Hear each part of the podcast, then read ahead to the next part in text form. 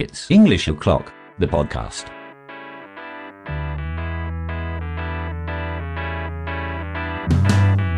I am walking down the street, thinking the Lord has still got my feet. Bonjour et bienvenue. J'espère que vous êtes installé confortablement, que vous avez a nice cup of tea in your hands et que vous avez choisi votre favorite spot pour écouter ce podcast. Je suis Charlie Rollo, professeur d'anglais dans le secondaire, et vous écoutez It's English O'Clock, le podcast qui a pour but de vous donner des idées, de vous faire découvrir différentes pédagogies, différentes méthodes de travail, mais également de vous faire passer un bon moment en compagnie de personnes plutôt sympas. Enfin, j'espère.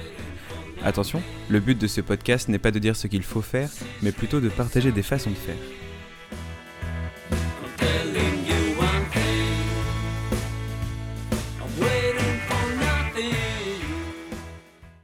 Bonjour à tous et bienvenue dans ce cinquième épisode de It's English O'Clock, le podcast. Aujourd'hui, j'invite donc Florence Lebras et Stéphanie Olivier à parler de la neuropédagogie. Bonjour à vous. Bonjour. Bonjour. Donc ça me fait plaisir de vous avoir euh, dans cet épisode. Euh, J'ai demandé comme euh, d'habitude à mes invités de choisir euh, des sons qui les représentent. Donc euh, voici les trois sons qu'a choisi Florence.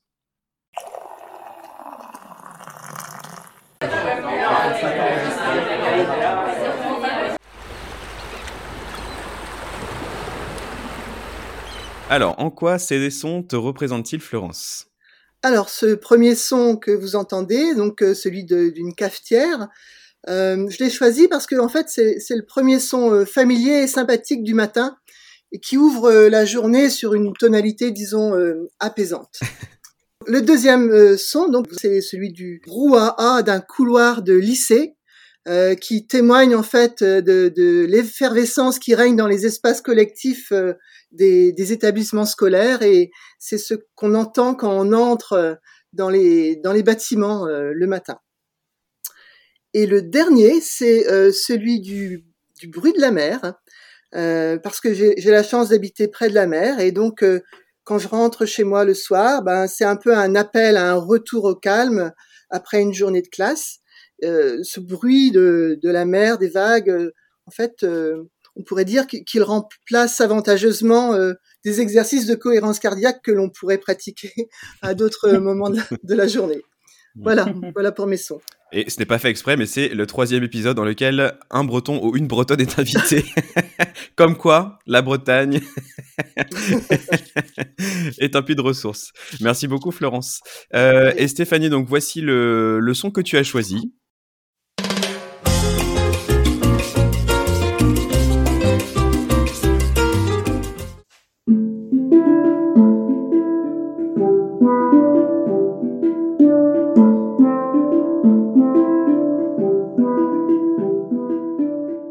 Donc euh, Stéphanie, en quoi ce son te représente-t-il? Alors, euh, j'ai choisi une musique euh, de salsa. Alors, je suis professeur d'espagnol, mais euh, c'est pas seulement à cause de la matière que j'enseigne. C'est une, une, musique déjà qui me fait chaud au cœur, qui me donne beaucoup de dynamisme. Une danse que je pratique avec mon mari depuis plus, plus de 20 ans maintenant. Et, et, à, chaque fois que je l'entends, je, je, je change complètement de continent. Oui. Merci beaucoup Stéphanie. Donc vous avez choisi euh, le terme euh, neuropédagogie pour cette première question. Alors euh, Stéphanie, qu'est-ce que la neuropédagogie? Est-ce qu'on peut expliquer euh, ce terme? Plusieurs noms, mais on va dire, on va, nous, nous avons choisi la neuropédagogie pour euh, pour parler d'une discipline euh, qui a, a pour objectif de comprendre le rôle des, du cerveau quand euh, nous euh, percevons, quand nous parlons, quand nous mémorisons, quand nous raisonnons, quand nous apprenons, et puis aussi quand euh, nous avons des, des, émotions.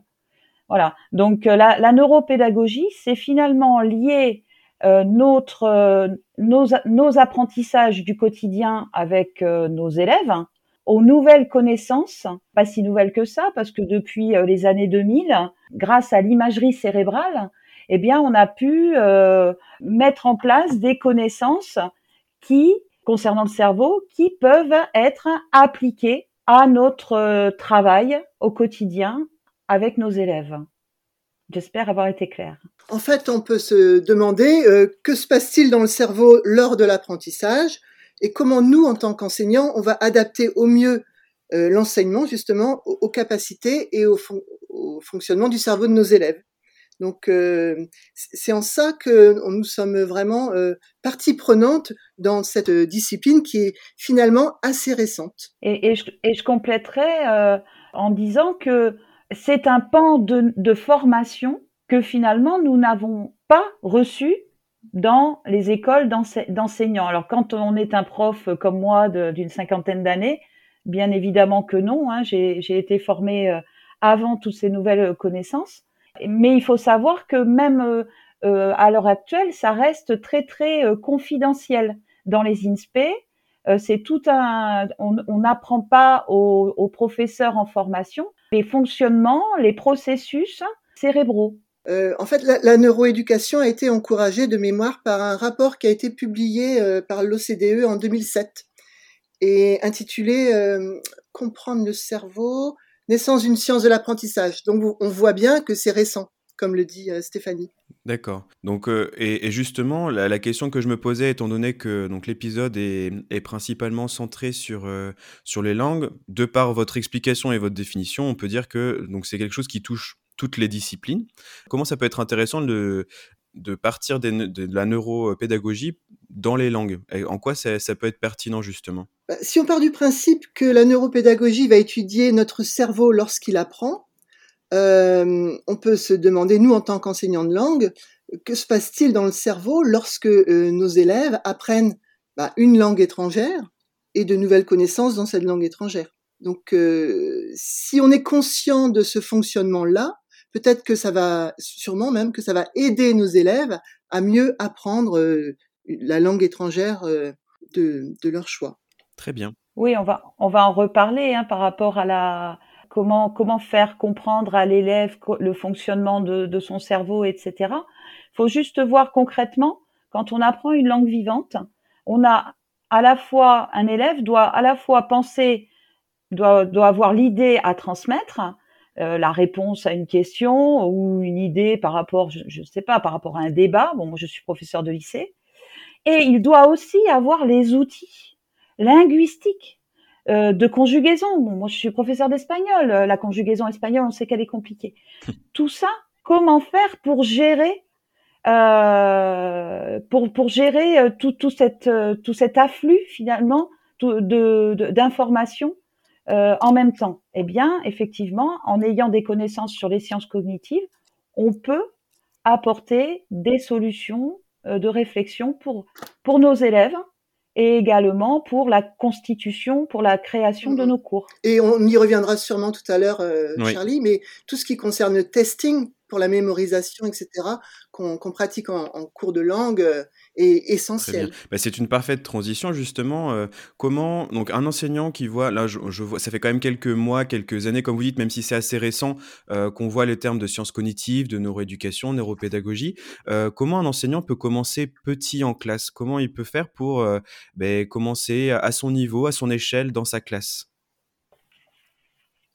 Moi, si j'étais donc prof de langue, hein, puisqu'on s'adresse aux enseignants de langue notamment, je commencerait peut-être par tout le travail autour de ce qu'on appelle la mémorisation active, parce que c'est quelque chose qui est assez simple à mettre en place. Euh, en fait, euh, de, quoi il en, retourne En fait, il est conseillé de privilégier des, activités qui vont obliger les élèves à réfléchir par eux-mêmes tout en étant guidés.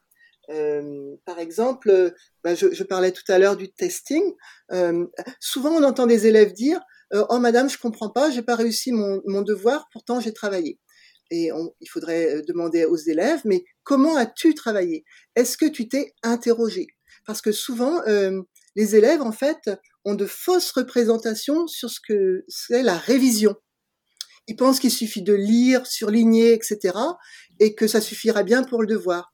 Or, euh, les recherches en sciences cognitives ont prouvé que euh, il y a trois euh, méthodes qui sont euh, essentielles pour la mémorisation. Donc c'est ce qu'on appelle le, testing, c'est-à-dire l'idée de se questionner. Ensuite, l'autre stratégie à mettre en place, c'est l'étalement des révisions dans le temps. Et enfin, la troisième des stratégies, ce sera euh, alterner les contenus à, à, réviser.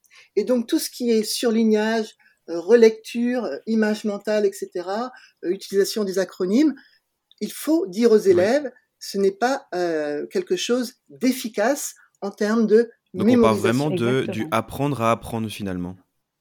Oui, mais euh, ce qui est sûr, c'est que beaucoup d'enseignants euh, n'en sont pas euh, conscients parce qu'ils n'ont, comme tu disais, Stéphanie, ils n'ont pas été formés, donc ça ne s'invente pas. Et, non seulement ça, mais aussi donc les élèves, puisque dans ce qu'on dit aux élèves, parfois on va véhiculer des, de, de, fausses croyances sur ben, la révision active notamment, par exemple. Par exemple, lorsqu'on note sur le cahier de texte revoir la leçon, Qu'est-ce que c'est revoir la leçon? Bien souvent, un élève, qu'est-ce qu'il va faire? Il va ouvrir son cahier, en plus la veille pour le lendemain, hein, et il va euh, relire. Faut savoir, hein, scientifiquement c'est prouvé, que c'est la, la, la, solution la plus inefficace de rétention d'informations, de mémorisation.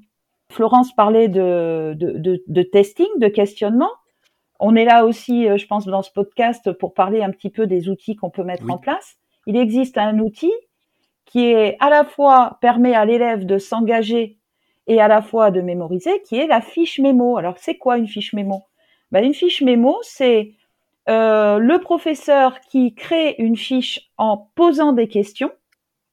La réponse est vue avec les élèves en classe, hein, et cette fiche, elle, est, elle a un rabat. On a possibilité de rabattre cette fiche pour que l'élève finalement ne voit que la question et se pose la question de la, enfin pour le coup, de la réponse.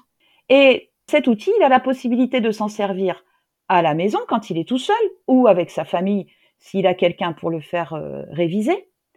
Ou alors on peut même s'en servir en classe pour que l'élève, euh, pour que euh, entre pairs pour le coup, hein, avec le voisin d'à côté, allez, je te pose des questions, c'est-à-dire de créer des temps de mémorisation en classe pour aider l'élève à, à, à, mémoriser. Alors, je rebondis sur ce que tu dis, justement, tu parles de la fiche de mémorisation active. Est-ce que c'est quelque chose qu'on remplit au fur et à mesure ou est-ce que c'est quelque chose qu'on peut faire en, en fin de, de séquence? C'est vraiment quelque chose qui accompagne l'apprentissage de, de l'élève? Alors c'est quelque chose qu'on peut faire euh, pendant la séance ou alors euh, en fin de, de séquence, euh, ça dépend des essentiels qu'on veut flécher en fait. Donc libre à, l'enseignant de, de choisir le moment le plus opportun euh, pour euh, remplir cette fiche mémo. Pour tout ce qui est mémorisation active, on a les solutions papier qu'on utilise, mais il y a également des solutions euh, numériques. C'est le même fonctionnement que le dispositif de carte question-réponse, mais sauf que c'est sur une plateforme numérique. Utiliser Quizlet en classe va permettre d'inclure des temps de mémorisation en classe, parce que les élèves peuvent avoir accès par leur téléphone euh, ou alors par un ordinateur. Et justement, euh, en amont d'une séquence, on va euh, créer une banque de mots et qui va cibler les essentiels de la séance. Et en fait, en mettant les élèves en activité avec Quizlet, on, leur assure un apprentissage progressif parce que la plateforme permet de réactiver régulièrement les connaissances euh, liées euh, à la séance et ça permet aussi d'assurer un suivi des apprentissages. Donc ça, c'est un outil simple à utiliser et efficace. Euh, d'autres outils comme Kahoot, par exemple, peuvent également permettre de, soit en anticipation d'une d'une séquence, permettre à, l'enseignant de, de voir où, où en sont les, les connaissances des élèves donc ça va poser un diagnostic sur euh, les connaissances des élèves.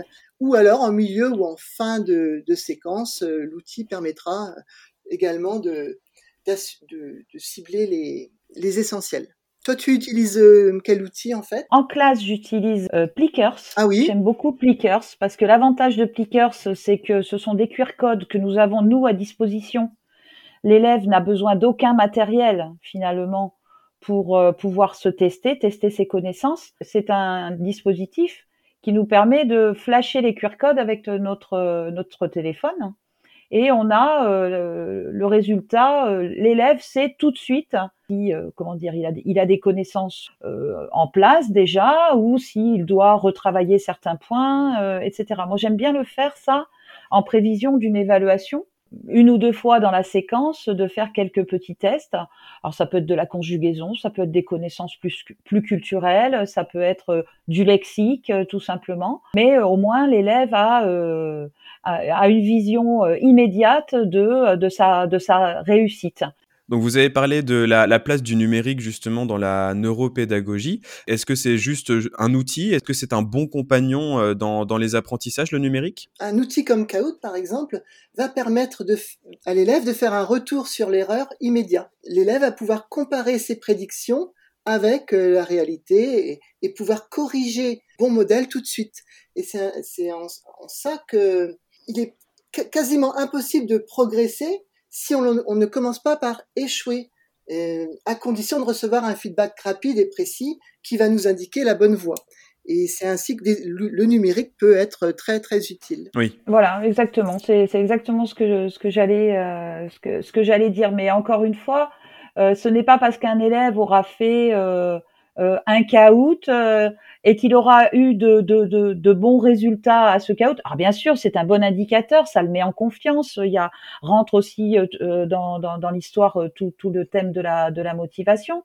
Mais, mais, mais cet élève-là, s'il se contente de, du caout, ça va peut-être pas suffire, ça va peut-être pas suffire pour l'évaluation. Mais en tout cas, c'est vrai que le numérique est un, est un fidèle compagnon en classe, mais aussi hors classe euh, pour, euh, pour, pour, vérifier, euh, pour vérifier les acquis. Et c'est vrai que les élèves, quand on leur met sur Pronote un petit lien vers un caout, c'est très très rare quand le caout n'est pas fait. Ça permet aussi de dédramatiser l'erreur.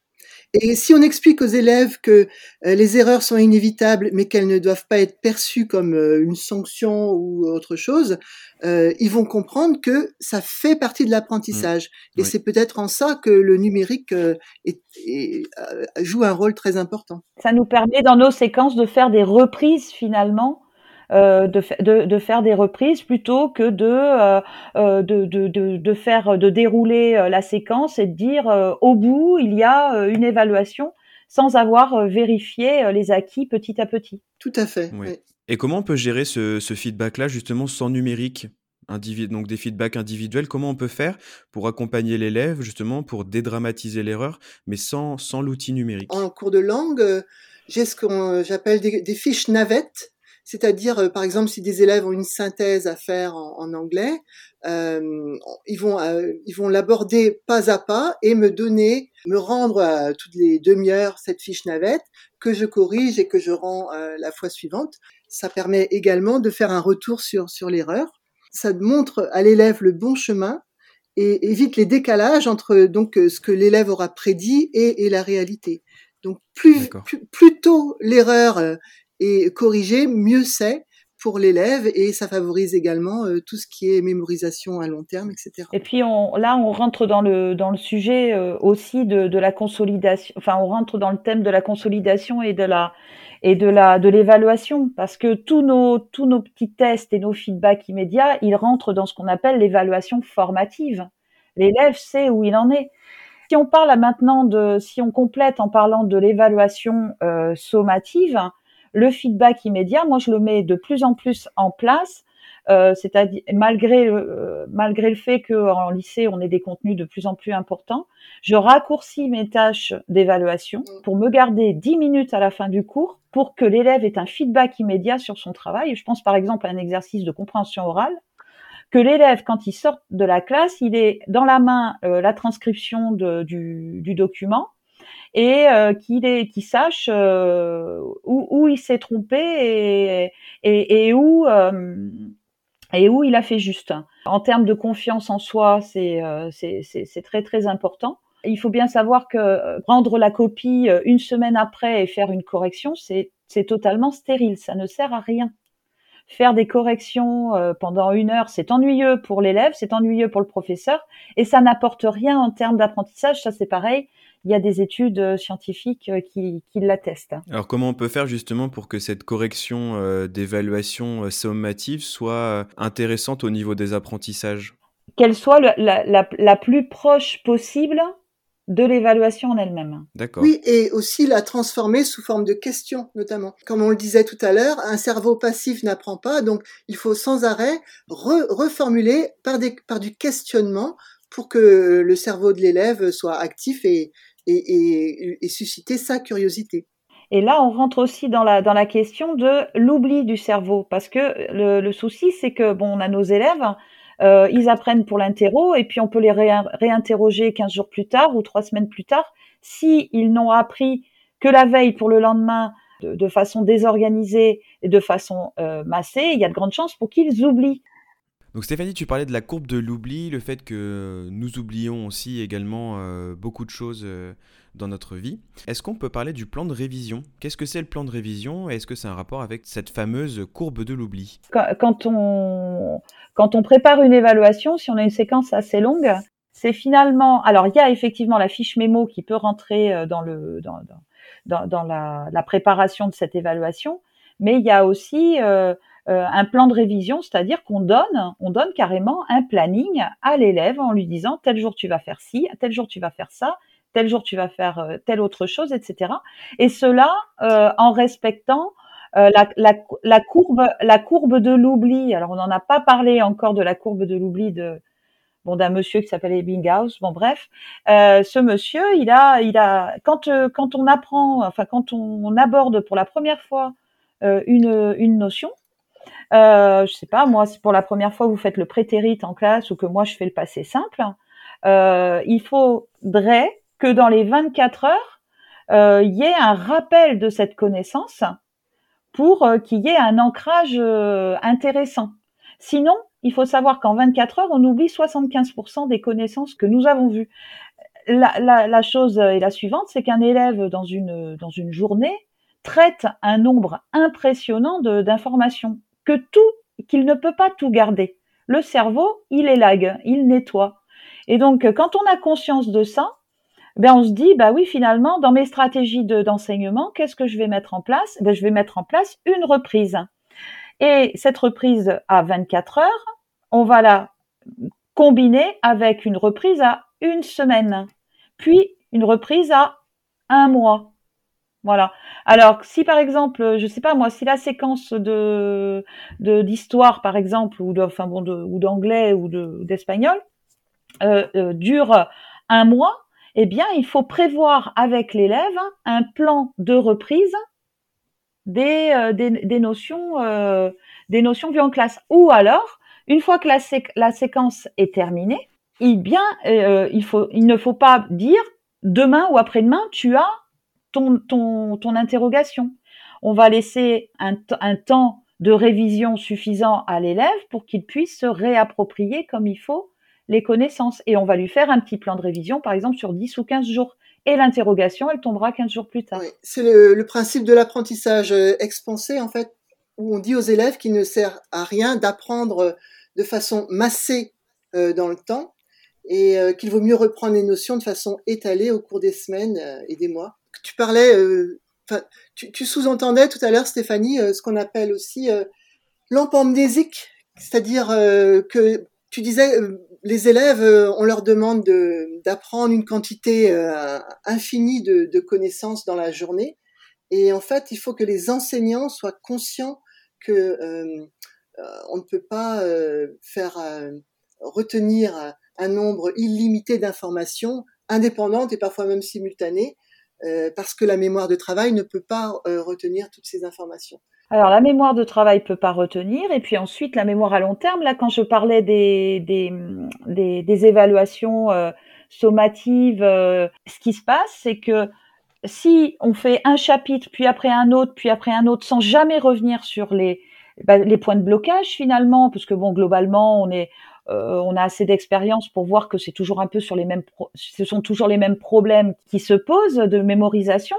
C'est vrai que la neuropédagogie euh, prend soin de euh, revenir sur les connaissances qui ont été euh, mal traitées, on pourrait dire, euh, dans, dans, les, dans, dans les évaluations euh, sommatives précédentes.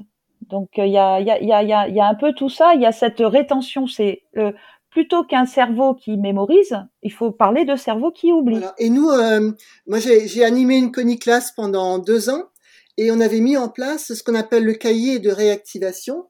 Oui, C'est-à-dire, euh, c'était un cahier unique pour la classe et c'est c'est un outil qui suivait la classe tout au long de la journée et de la semaine. D'accord. Et en fait, euh, les, les enseignants des matières, euh, des, mat- des disciplines euh, interrogeaient sur d'autres disciplines. Et ça permettait ainsi à, à donc de, de fédérer l'équipe autour du projet de Coniclass et puis de s'assurer surtout que euh, les connaissances étaient euh, retenues. Ah, C'est très amusant de poser des questions de physique-chimie ou de, ou de mathématiques. Surtout quand les professeurs ne nous mettent que des formules.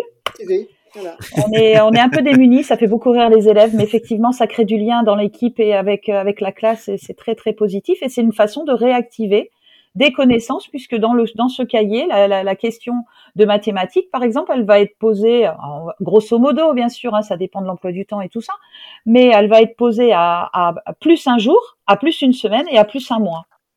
Et ça aide, et ça aide l'é- l'é- l'élève à, à, à, à garder en mémoire euh, un, un grand, grand nombre de connaissances. Ouais. D'accord. Ce sont des, c'est un questionnement sur euh, le contenu du cours, des cours. Et, et ces petits contrôles, ces petites évaluations, euh, euh, elles sont du même type, c'est ça? C'est pas le même exercice, mais par contre, on leur demande plus ou moins la même chose? C'est ça le Mm. principe? Ah oui, on, on va pas, on va pas Mm. reposer la même interro euh, un mois plus tard ou non, non, non, du tout. Mais par contre, euh, on a bien vu qu'il y avait un point de blocage, euh, j'en sais rien moi, sur les prépositions, sur bon encore une fois la conjugaison, un, mot de vocabulaire, les élèves arrivent pas, n'arrivent pas, un faux ami, etc. Eh bien, hop, possibilité de le mettre dans un cahier de réactivation euh, si euh, il y a un projet euh, d'équipe euh, euh, ou possibilité aussi de, de, de faire euh, un questionnement par un élève, ce dont je parlais tout à l'heure avec le jeu du prof. Hop, dans le petit paquet de flashcards, on replace des mots qui ont été vus trois mois avant et qui, et, mais qui posent encore souci pour un certain nombre d'élèves, etc.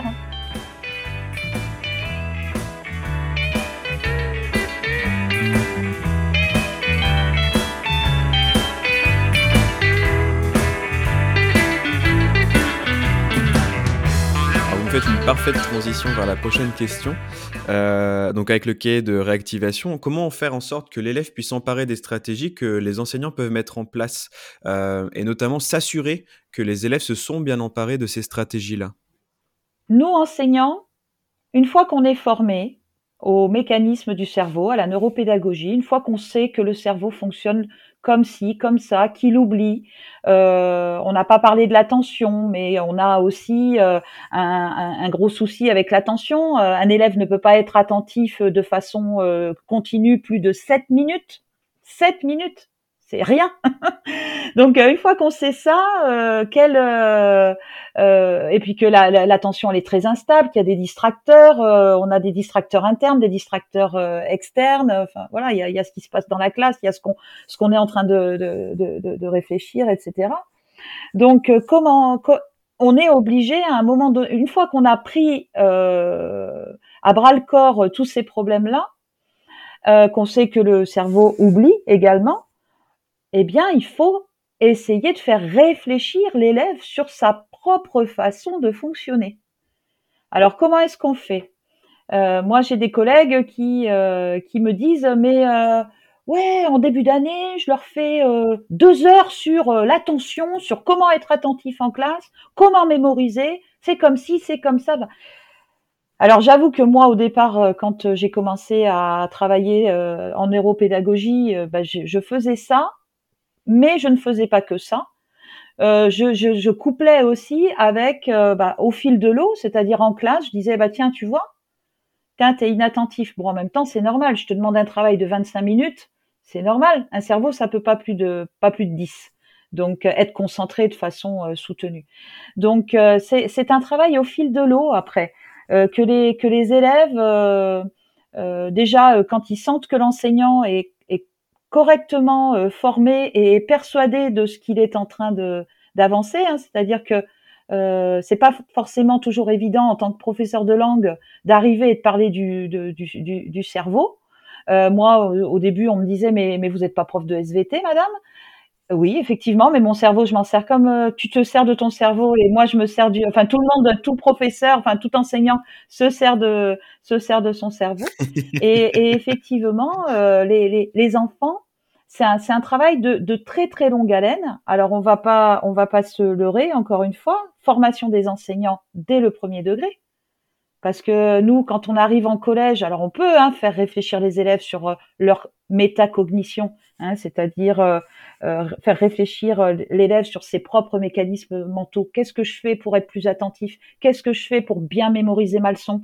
Euh, et pour la garder en mémoire le plus, enfin garder les connaissances le plus longtemps possible Oui, oui. Encore une fois, c'est il y a à la fois un travail de, de, de, de prise de conscience de l'élève grâce à un professeur bien formé, mais il y a aussi euh, un, euh, euh, un travail d'équipe à mettre en place parce que s'il y a que moi je, pour l'avoir vécu euh, si un pro alors je suis c'est pas pour ça que je suis perdante hein, enfin que je me sens euh, euh, je, je vais pas lâcher le combat comme ça mais c'est vrai que quand il y a qu'un professeur dans l'équipe qui parle de neuropédagogie c'est moins facile oui. moi je pense qu'il faut revoir surtout la relation à l'erreur euh, si je conseillais je devais conseiller un collègue ce serait plutôt ça euh, parce qu'en fait, les, on se rend compte que les élèves vont éviter les activités qu'ils pensent ne pas pouvoir réussir, et même qu'ils mmh. préfèrent parfois cacher les erreurs au lieu de les corriger.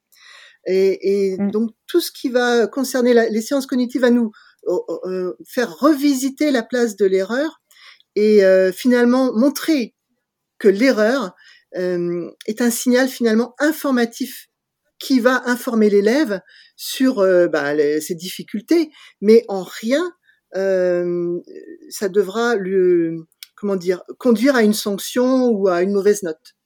Et, et en partant de ça, de, de ce cœur de, de cible là, je pense qu'on peut euh, repenser euh, finalement euh, notre enseignement. Je suis, je, suis, en train de penser euh, par rapport à, tu, tu parles de l'erreur et tu parles aussi de, de, de, de l'élève et de la mauvaise note. Hein. On pourrait parler de la note aussi parce que effectivement, elle est, elle est, euh, elle est, elle est problématique. Euh, on a un, un, un outil, hein, parce qu'on est aussi là pour euh, pour parler des outils qu'on peut mettre en place euh, par rapport à, à, à l'évaluation. Euh, on a ce qu'on appelle travailler par contrat de confiance. Qu'est-ce que c'est travailler par contrat de confiance? C'est travailler, c'est-à-dire dire à l'élève, euh, bon, il va y avoir, euh, encore une fois, selon les matières, hein, euh, euh on va avoir une partie de, l'évaluation qui va être euh, le, comment dire, le copier-coller du, du cahier finalement.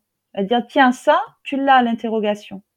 Déjà, pour encore une fois, mettre en confiance l'élève et ensuite mettre une question supplémentaire pour euh, permettre de, enfin, de vérifier que l'élève, par exemple, est capable de transférer ses connaissances. Mmh.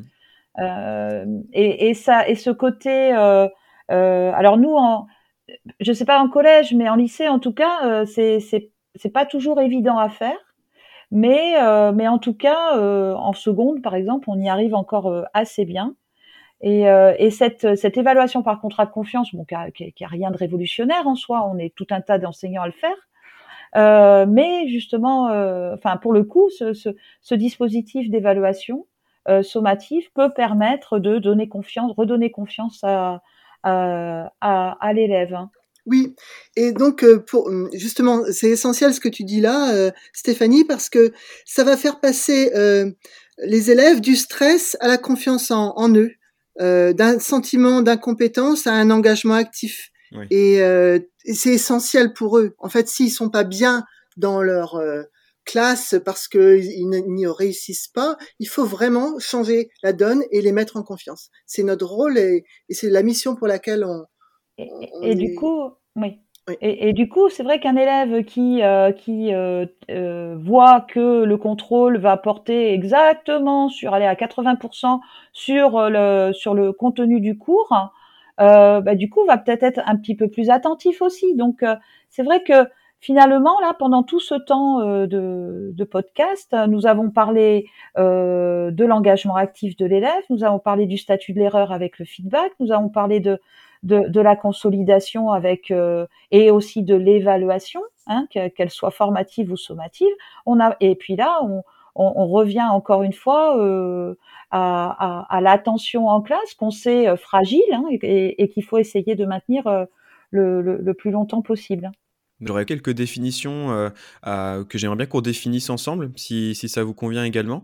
Euh, la première définition, ce serait qu'est-ce que c'est une coniclasse Comment on peut mettre une coniclasse en place dans son, dans son établissement? Alors, une coniclasse, donc, euh, d'abord, c'est un, une marque déposée par Jean-Luc Berthier. Hein, c'est lui qui est à l'origine des coniclasses en France. et donc, pour mettre en place une coniclasse, déjà, euh, il faut se mettre en relation avec Jean-Luc Berthier, hein, donc qui est le fondateur de, du site euh, Apprendre et former avec des sciences cognitives.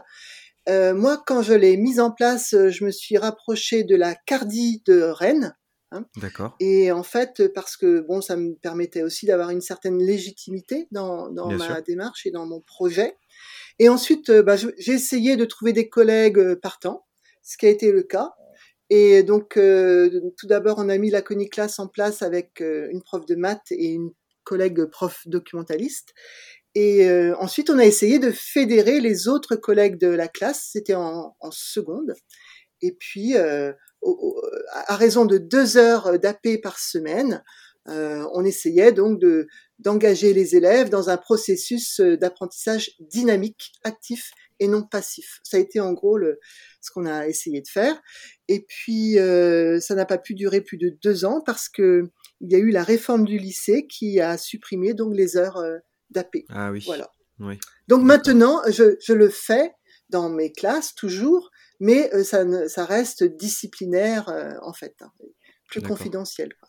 Bah, disons que quand le professeur euh, principal de la classe, qui lui a une heure d'AP, euh, est partie prenante de la cogniclasse, eh bien, le professeur principal peut mettre en place des, des, des stratégies avec ses collègues. C'est ce qui se passe dans mon établissement. On a deux classes avec deux professeurs principaux très engagés et, euh, et qui euh, ont mis en place le cahier de, de réactivation et qui, euh, lors des heures d'AP, font réfléchir les élèves sur leur cognition, sur leur façon d'apprendre, euh, ce qui est le rôle finalement de, de, de, de ces heures d'aide personnalisée.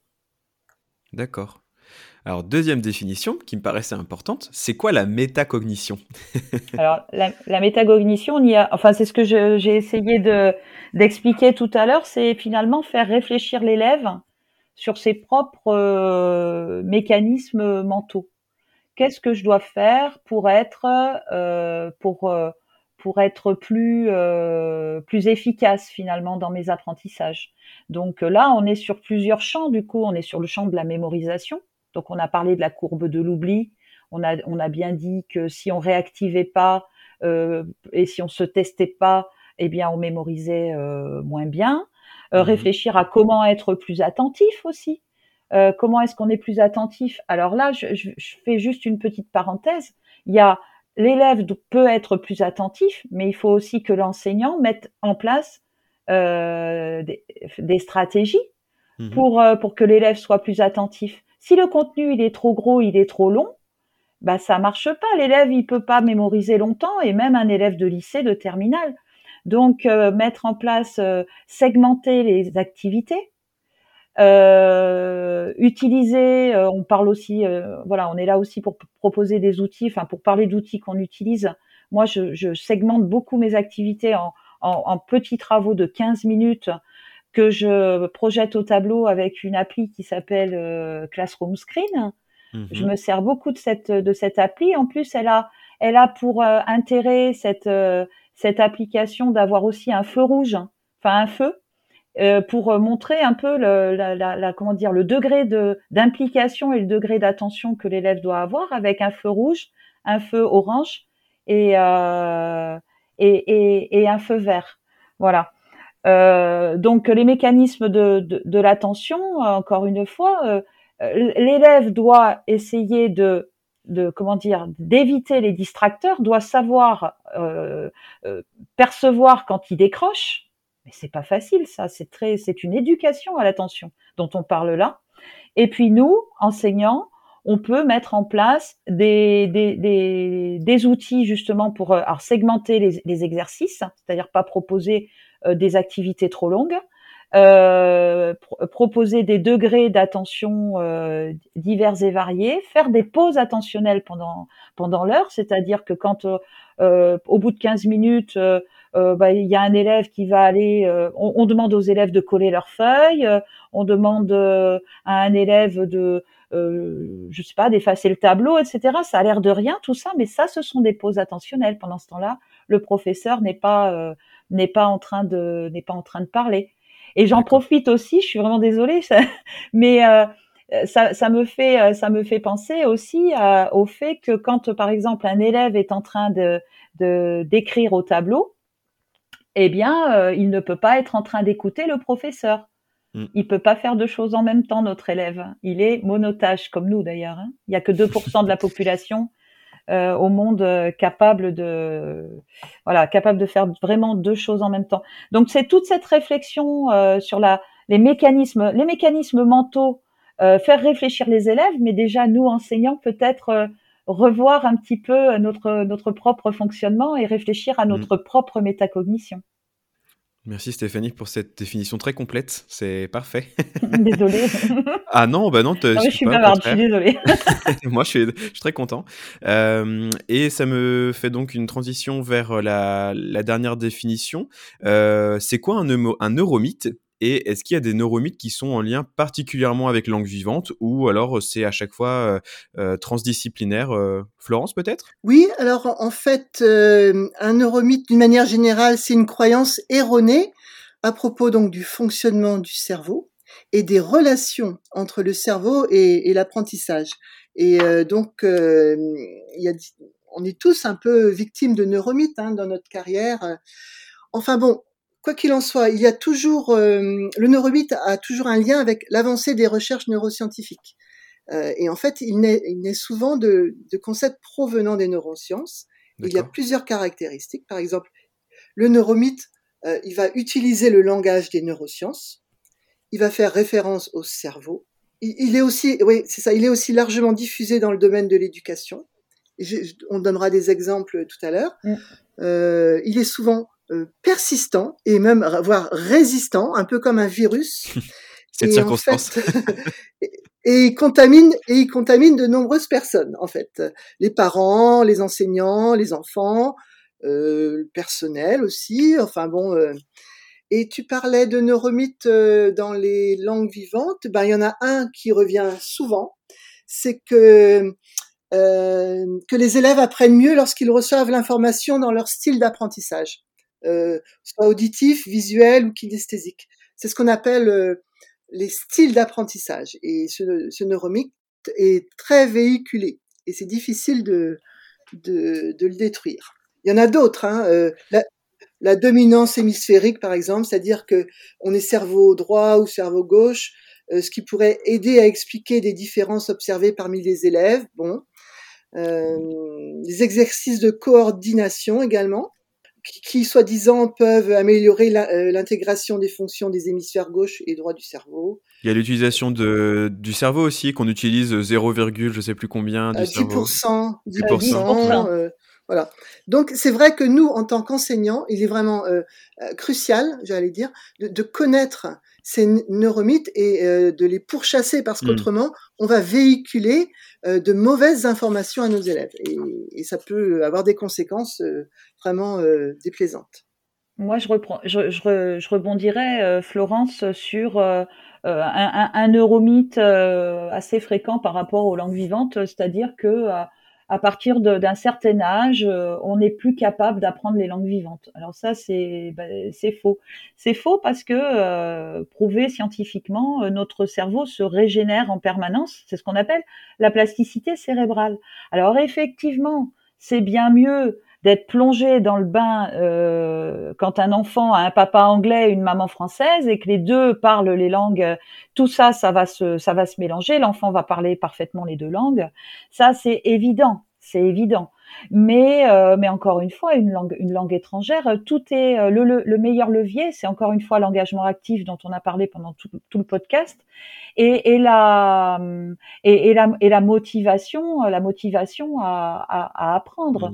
Euh, il y a un autre neuromythe purement linguistique qui est le bilinguisme freine le développement des capacités cognitives. Qu'est-ce que ça veut dire? Bah, Ça voudrait dire que euh, parce qu'on apprend, parce qu'on apprend deux langues en même temps, euh, ça va, ça, on va, on va avoir par exemple un, un, un retard sur la parole. Alors c'est vrai que un enfant qui, a, qui, qui, a, qui euh, comment dire, est, confronté, enfin pas confronté, mais exposé à deux langues en même temps, va peut-être, bah, il va mélanger les mots, il va faire des phrases avec un mot en anglais, un mot en français ou un mot en espagnol, etc. Mais en tout cas, ça va lui donner une gymnastique et une plasticité qui va lui servir dans tout un tas de domaines euh, en, en, suivant. Mmh. Donc, euh, encore une fois, ça, ça, freine le bilinguisme, par exemple, ça freine en rien le développement des capacités euh, bon, on arrive. Euh, déjà, je vous remercie pour tous ces échanges parce que c'est vraiment très intéressant. Vous avez euh, apporté euh, tellement de connaissances. je pense qu'on a un, petit kit pour bien commencer dans la neuropédagogie. pour terminer, peut-être, est-ce que, Florence, est-ce que tu peux nous conseiller quelques lectures, quelques sites, peut-être des podcasts autour de la thématique ou peut-être est-ce que tu connais des veilleurs? Sur les réseaux sociaux, des veilleuses euh, qui justement s'occupent euh, de relayer tout ça Alors, euh, pour commencer, ben, je commencerai par les ouvrages de Jean-Luc Berthier qui euh, permettent d'entrer dans les sciences cognitives euh, de façon tout à fait simple en fait. donc, il a écrit des ouvrages comme Apprendre à mieux mémoriser, Innover avec les sciences cognitives, c'est le dernier ouvrage qu'il a sorti. Euh, pour tout ce qui concerne l'attention, eh ben, on va se référer à Jean-Philippe Lachaud, qui a donc euh, créé le programme Atoll et qui a écrit des, des ouvrages euh, là-dessus. Il y a un petit groupe Facebook peut-être? Ah oui, il y a le groupe euh, Facebook Conisphère où on ah, est euh, près de 12 000 en, eh oui. collègues intéressés par les neurosciences et ah, oui. on, on, essaye de partager des ressources et puis de, de démocratiser au maximum euh, donc euh, cette, euh, cette, ce domaine qui, qui est encore du, du chemin à faire dans l'éducation. Régulièrement, Canopé propose des formations aussi en sciences cognitives de transversales. Oui. Euh, très intéressant. Après, voilà, il y a à chaque fois et, et et, et noter si c'est pour un public euh, déjà for, enfin un minimum formé ou si c'est pour un public débutant. Moi, je rajouterai un petit livre que j'aime beaucoup qui est chez Mythes et Réalité de Retz, qui s'appelle L'apprentissage des langues de Stéphanie Roussel et euh, Daniel Gaonac, où justement on nous, on, nous, on nous casse un peu un certain nombre de neuromythes. Il faut savoir que Stéphanie Roussel est une universitaire euh, d'allemand de l'Académie de Bordeaux et euh, qu'elle euh, a fait son euh, mémoire de, thèse hein, à l'époque sur justement un peu tous ces neuromythes type euh, il faut apprendre une langue étrangère le plus tôt possible, les langues on est doué ou pas, les Français sont nuls en langue, etc. Donc, euh, sont euh, étayés par des études scientifiques. Eh bien, sont, ce, petit livre euh, vraiment tout tout petit hein, euh, et tout et tout rose bonbon euh, nous donne des réponses à la fois amusantes et très nourrissantes. Et j'ai vu qu'en mars va sortir un, un, livre de Heather Hilton. C'est sur justement les sciences cognitives et l'apprentissage des langues. Et c'est elle qui avait notamment ah. animé la conférence de consensus sur sur ça. Donc euh, ça, ça, risque d'être très, enfin, ça a des chances d'être très intéressant. Et là, je suis en train de penser, on oublie quand même euh, notre euh, une grande oui. figure québécoise qui est oui. Steve Masson. Tu l'as pensé oui. en même temps que moi. Bah euh, oui. Steve Masson, c'est quand même, c'est peut-être le précurseur. Euh, on parlera, quand, enfin moi, je, je, je, tiens quand même à parler d'un professeur de mathématiques qui s'appelle euh, Eric Gaspard, qui dans les années 2010 a pris euh, son bâton de pèlerin pour euh, justement, euh, lui, s'était déjà nourri des, des, des, écrits de Monsieur Steve Masson, et c'est lui, enfin, il, il, a fait partie des précurseurs des sciences cognitives en France, et, et, et voilà. Merci à lui parce que c'est grâce à lui, moi en tout cas, je suis rentrée dans les sciences cognitives. Bah écoutez, euh, mesdames, je vous remercie beaucoup de votre présence euh, sur ce podcast. Merci pour ces échanges. Euh, Et merci de nous avoir sollicités. Merci à toi, Charlie, hein, de, de bien. bah, moi, ça me fait plaisir quand les personnes acceptent de participer à ce podcast. Donc euh, voilà, tout le monde y gagne alors. Mais en tout cas, je, je vous dis peut-être à très bientôt. Vous serez peut-être invité de nouveau pour un nouveau sujet. Et encore euh, merci pour votre, pour votre dynamisme. Et euh, enfin, vous avez été des, des, des participantes euh, géniales. Merci beaucoup. Merci, merci, et puis à, à bientôt. À bientôt. Au revoir. Au revoir. Merci à toutes et à tous d'avoir écouté cet épisode jusqu'à la fin. Nous nous retrouvons dans un mois pour un tout nouvel épisode d'It's English O'Clock, le podcast. Tata